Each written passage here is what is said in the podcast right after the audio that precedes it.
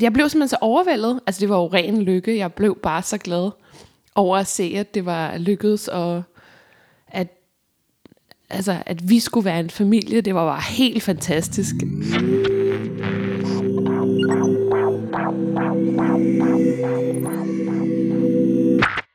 Du lytter til en podcast af Lea Formidler. Så er vi i gang med podcasten Trygge Maver, der er en del af Lægeformidlers nye projekt om graviditet, frugtbarhed og barsel. Velkommen til.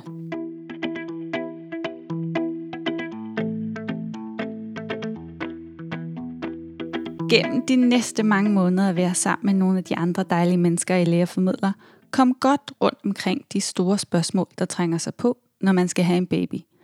Og der er i hvert fald nok at tage fat på. Helt fra den tidlige graviditet op til fødslen. Men i dag starter vi ved begyndelsen, nemlig det at planlægge at blive gravid. Når den store beslutning er taget om, at nu skal det være nu, nu skal vi have et barn, så kan det næsten ikke gå hurtigt nok. Og hvad gør man ikke for at fremskynde de to eftertragtede streger på graviditetstesten? Det kan ret hurtigt udvikle sig til et projekt. Det som nogen kalder projekt baby. Det kan være svært ikke at have kontrol over, hvornår man bliver gravid, og om man kan blive gravid. Det oplevede jeg i hvert fald selv, at det er svært at opgive kontrollen. Men det kan vi desværre ikke kontrollere eller helt planlægge os ud af.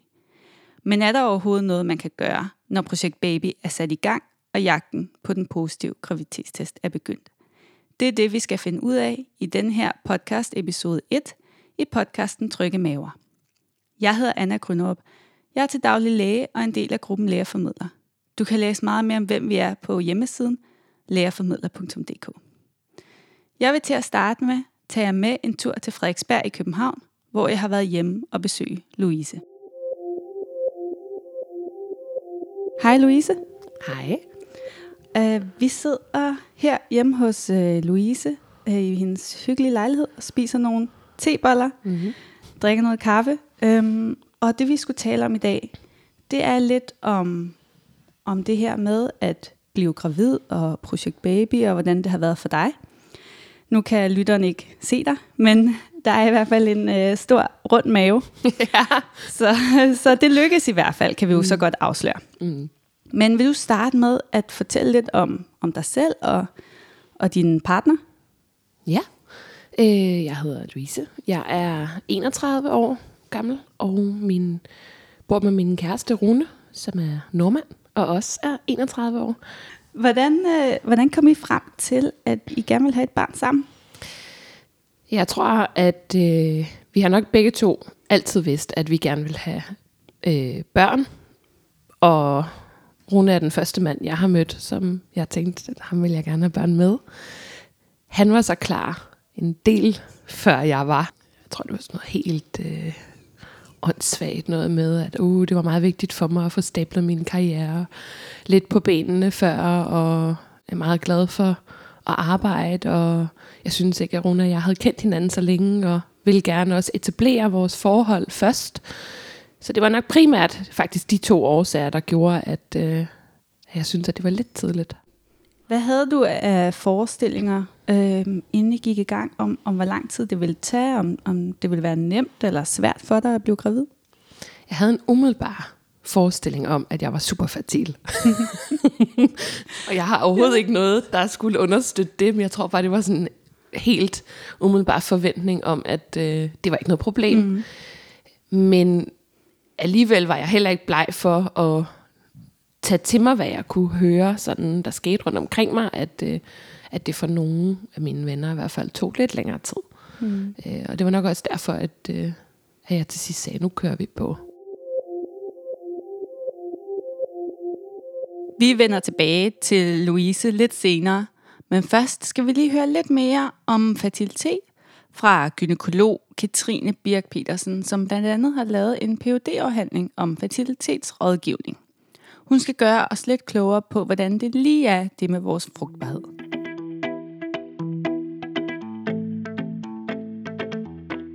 Jeg hedder Katrine Birk Petersen. Jeg er gynekolog med speciale inden for fertilitet og specielle øh, livsstilsfaktorer. Til daglig der arbejder jeg som leder af den eneste fertilitetsklinik i øh, Region Sjælland, som øh, ligger på Sjællands Universitetshospital i Køge.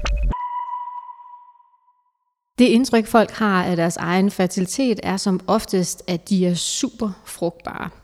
Og det møder jeg øh, til daglig. Øh, folk, som kommer i fertilitetsbehandling, er typisk meget overrasket over, at de ender i fertilitetsbehandling. Og så har jeg også mødt det i forbindelse med fertilitetsrådgivningen på Rigshospitalet, hvor jeg har arbejdet igennem en overrække, hvor at øh, unge mænd og kvinder kan komme ind for at få testet deres frugtbarhed. Men generelt er der en tendens til, at øh, vi alle sammen tror, at når det er, at vi beslutter os for, nu vil vi gerne have børn, så smider vi p-pillerne eller stopper med at bruge anden prævention, og så bliver vi bare gravide. Hvis man ser på, hvornår man er mest frugtbar, så er det som 20-årig. Der har man cirka 34% chance per måned for at blive gravid og føde en baby. 10 år senere, når man er 30, så er den sandsynlighed nede på 17%, og når man fylder 40, så er sandsynligheden nede på 5-6% for at blive gravid og føde en baby. Og det vi ved, det er, at, at med alderen, så er der også risiko for at pådrage sig andre ting, der kan have betydning for ens frugtbarhed. For eksempel øh, klamydia, som kan gå ind og aflukke æggelederne. Der er også risiko for at få øh, andre sygdomme, for eksempel muskelknuder, eller man udvikler måske endometriose. Så jo ældre man bliver, jo større risiko er der for ens frugtbarhed, også i forhold til æggene. Og det er jo fordi, at ægne har den alder, som en kvinde har. Så når kvinden er 40 år, så er ægne også 40 år. Og dermed kommer der små forandringer inde i kromosomerne, altså i ægnes arvemateriale. Og det betyder også, at chancen for befrugtning bliver mindre, og risikoen for abort bliver højere med alderen. Mænds alder har en betydning for fertilitet, men måske ikke i så høj grad, som man som kvinde vil ønske nogle gange. For så kunne det også være, at de var lidt hurtigere til at komme ud af starthullerne, for det er jo typisk mændene, som går og venter lidt og ikke synes, de er helt færdige med at være øh, ungkale. Det der er med mænds øh, frugtbarhed og sædkvalitet og alder, det er, at mænd kan blive fædre indtil de dør. Jeg tror, den ældste nybagte far i verden er 96. Det vi ved, det er, at når en mand han bliver ældre end 45, så er der en øget risiko for, at børnene kan få skizofreni eller autisme. Vi ved også, at det kan tage længere tid for mændene at gøre deres kærester gravide. For eksempel dobbelt så lang tid, hvis man sammenligner med en 25-årig. Så mænds alder har også en betydning. Der er noget, der tyder på, at de fleste af os har et lidt skævt indtryk af vores frugtbarhed. Vi har siden vi var helt unge hørt en masse om, hvordan man undgår at blive gravid. Men hvordan er det så lige, at man rent faktisk bliver gravid? Lad os starte med basic menstruationscyklus. En menstruationscyklus består af, at cirka 1000 æg kæmper for at få lov til at være det æg, der bliver ægløst.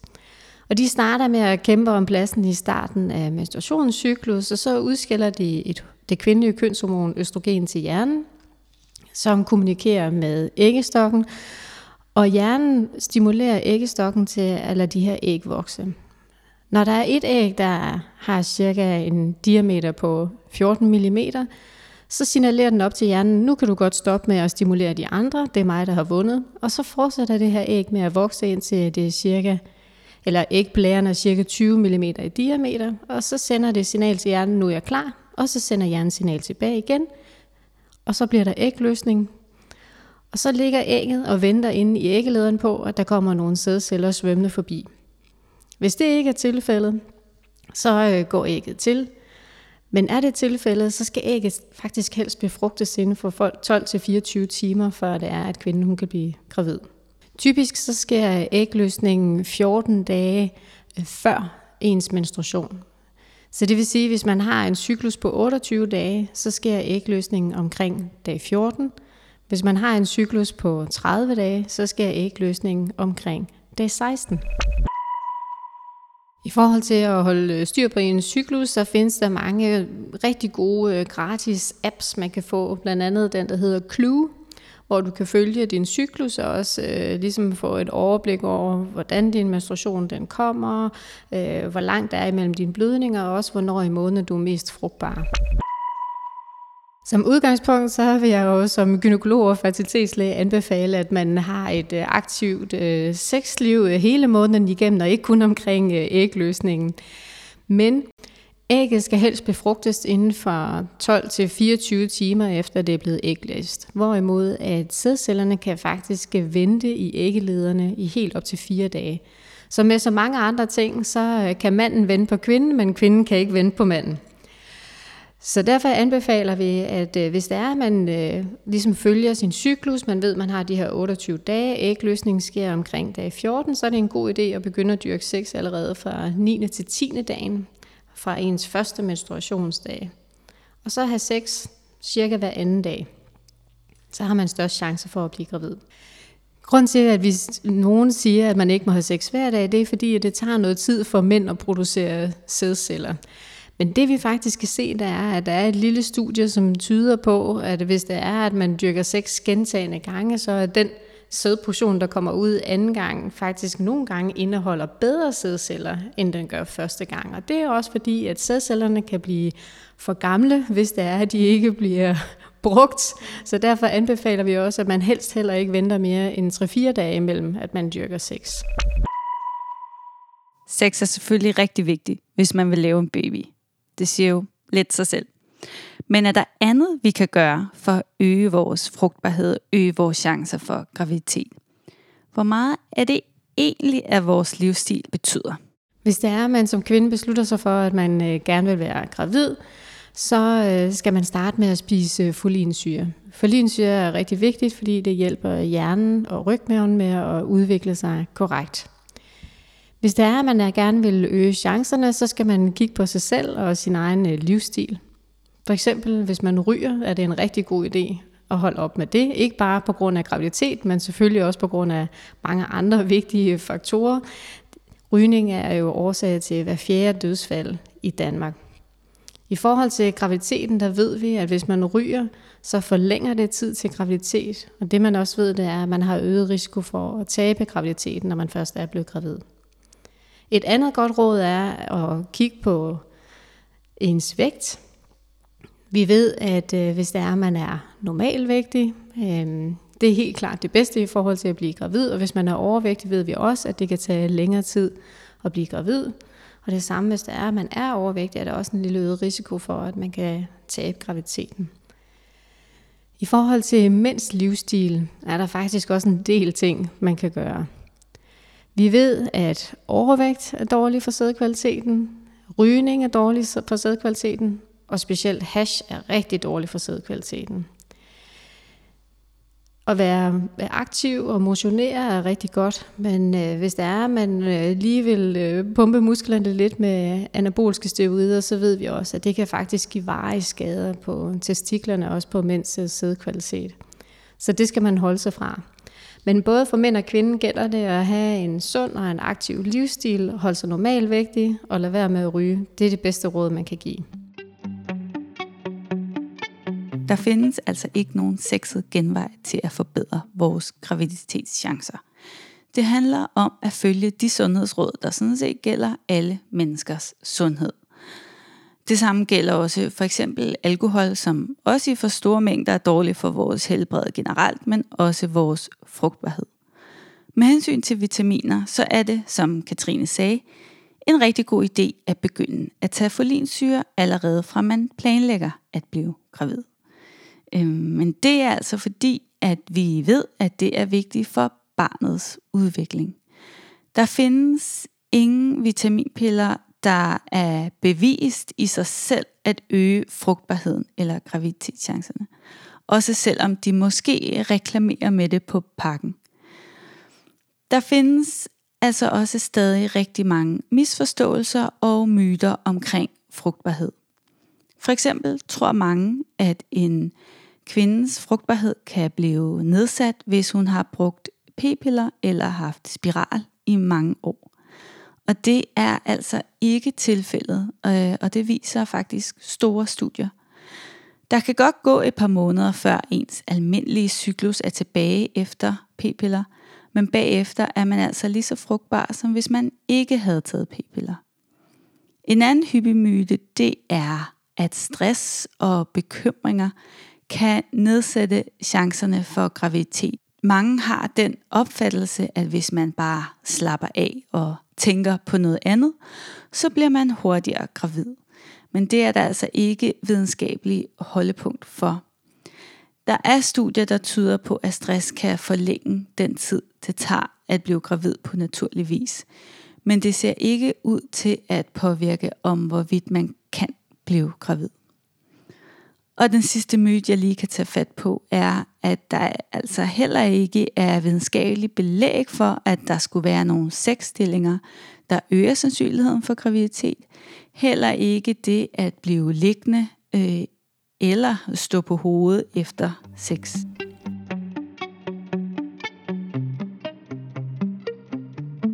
Jeg synes, det er rigtig vigtigt at øh, pointerer i forhold til myter og graviditet, at man kan ikke spise sig gravid. Der er ikke noget kost, som fremmer din chance for at blive gravid. Hvis det er, at man er normalvægtig og har en regelmæssig cyklus, så vidt vi ved, har kosten ikke nogen betydning. En anden myte i forhold til graviditet øh, og myter, det er motion.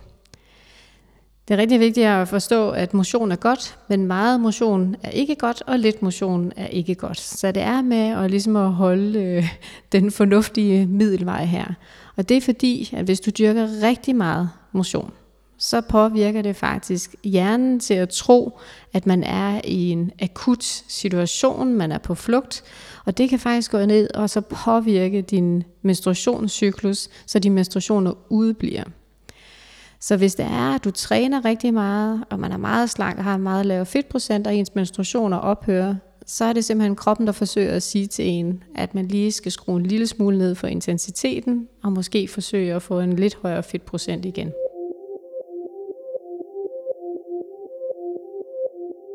Hvor lang tid endte der med at gå, før du blev gravid? Om det tog os 7-8 måneder. Mm. Ja. Mm. Hvordan, hvordan, hvad tænkte du om det? Ja, altså jeg smed min øh, spiral, det har været i slutningen af juni.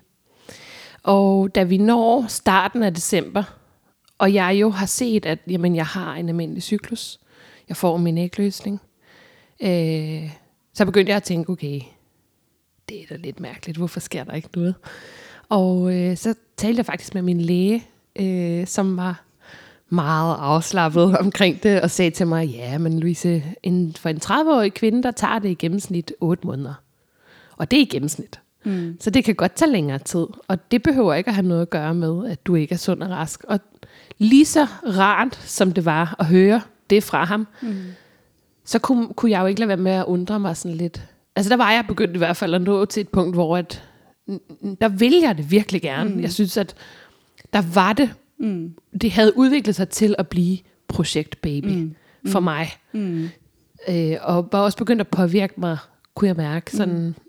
i hverdagen, at jeg blev lidt ked af det over det. Hvorfor, øh, hvorfor kommer ja, den lorte ja. nu igen? Ja. Øhm, og alle på gaden er gravide. Lige pludselig er alle på gaden gravide. Det er ja. helt utroligt. Øh, og det lægger man jo mærke til. Og det var svært, synes jeg, at lægge det fremme, at der ikke skulle være noget galt. Mm. Øh, og så prøvede jeg jo sådan lidt at, at kigge frem og tilbage, fordi selvom jeg havde, det var rigtig rart at være til min læge, så fik jeg også opsøgt det her fertilitetsrådgivning, som jo var det her gratis tilbud, man kunne melde sig til. Fertilitetsrådgivningen, der startede på Rigshospitalet i 2011, var et initiativ fra professor Anders Nybo Andersen. Anders havde gået og set på alle de her kvinder her, som øh, kom i fertilitetsbehandling, og mange var oppe i årene, og for mange kunne man have forestillet sig, at det havde gået bedre, men var kommet tidligere i gang. Han var også meget bevidst om, at øh, undervisningen i skolerne handler rigtig meget om, hvordan man undgår at blive gravid. Så han synes, at der manglede oplysning omkring, hvordan man faktisk også skulle planlægge, hvornår man ønskede at få den her familie. Så det man gjorde, det var at oprette det her tilbud til mænd og kvinder, som enten overvejer at blive gravide, eller som bare ønsker at få et tjek af deres fertilitet, altså deres frugtbarhed.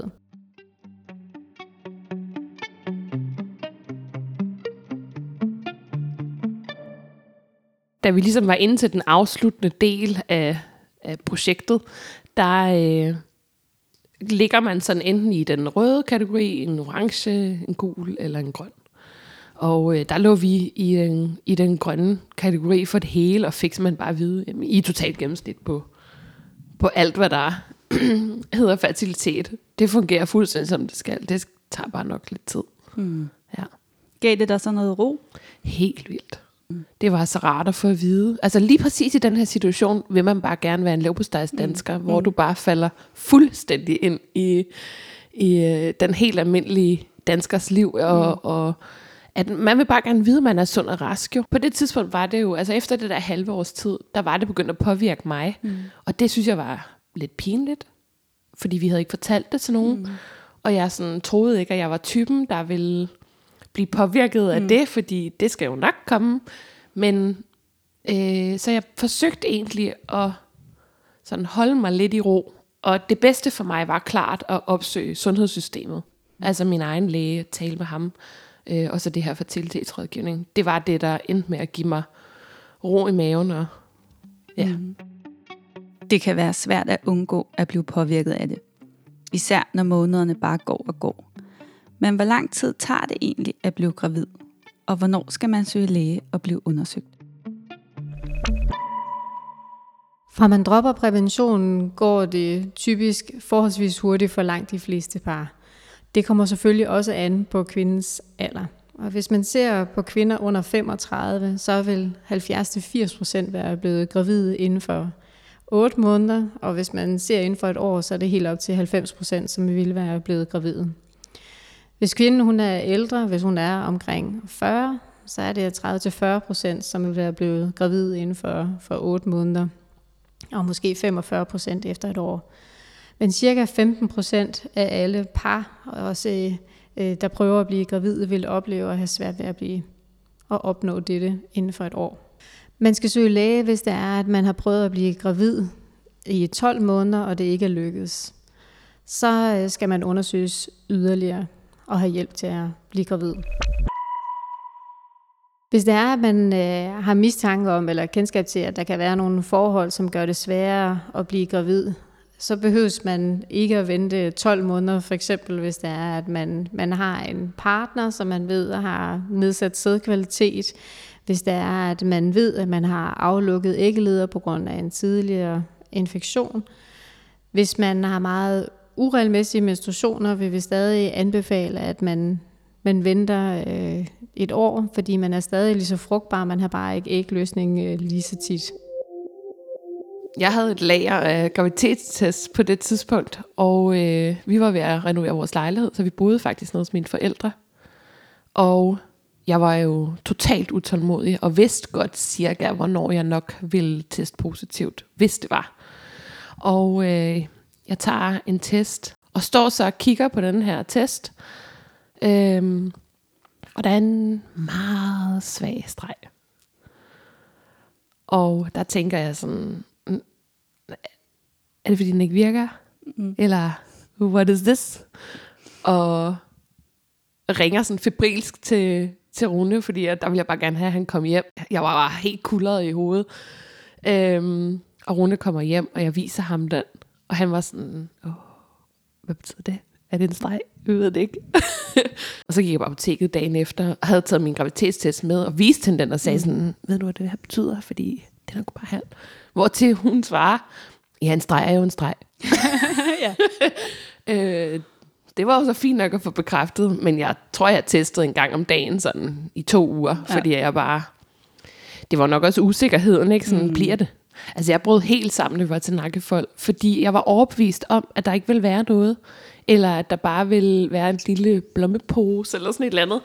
Øh, så da jeg ser den her baby ligge og, og sprælle, der, jeg blev simpelthen så overvældet. Altså det var jo ren lykke. Jeg blev bare så glad over at se, at det var lykkedes, og at, altså, at vi skulle være en familie. Det var bare helt fantastisk. Øh, og meget, altså virkelig rørende. Jeg blev meget rørt mm. øh, og var bare sådan gennemgribende lykkelig.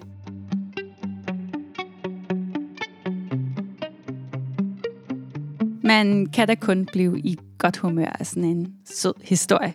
Tusind tak til Louise for at ville dele sine oplevelser og sine tanker med os. Og det er også rigtig dejligt at blive mindet om, at det altså ender godt i langt de fleste tilfælde. Som Louises apoteker sagde, så er selv en tynd streg, altså også en streg øh, på en graviditetstest, altså et tegn på en positiv test. I starten af graviditeten, der produceres ikke så meget af det hormon, man måler i urinen i en graviditetstest. Så hvis man måske har været lidt tidlig ude, øh, og man er i tvivl, så kan det være en god idé at vente nogle dage, og så prøve at tage den øh, igen. Det er også bedst øh, at gøre det om morgenen, med det vi kalder morgenurinen. Øh, det er mere koncentreret, og derfor indeholder det også mere hormon. Men hvad så nu, hvor du står med en positiv test i hånden? Det kan du høre meget mere om i næste episode, hvor min gode ven og kollega Jesper Friis Petersen, som også er læge, vil guide dig igennem den første tid som gravid. Du finder os på hjemmesiden lærerformidler.dk på Facebook eller Instagram, hvor vi har meget mere info og space til dig. Og giv os meget gerne en anmeldelse i iTunes. Det vil vi i hvert fald blive rigtig glade for. Nu er vi ved at være ved vejs ende, og vi slutter af med en kort opsummering med nogle gode råd til, hvordan du bliver gravid. Nogle gode råd til, hvis det er, at man gerne vil være gravid og øh, blive det hurtigst muligt, så vil jeg anbefale, at man tænker sig rigtig godt om, for når man starter med at få sine børn. Og jo flere børn man vil have, jo tidligere skal man starte. Et andet godt råd er at sørge for at holde sig normalvægtig.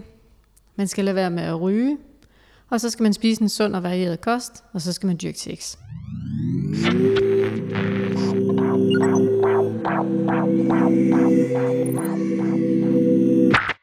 Du lytter til en podcast af Lea Formidler.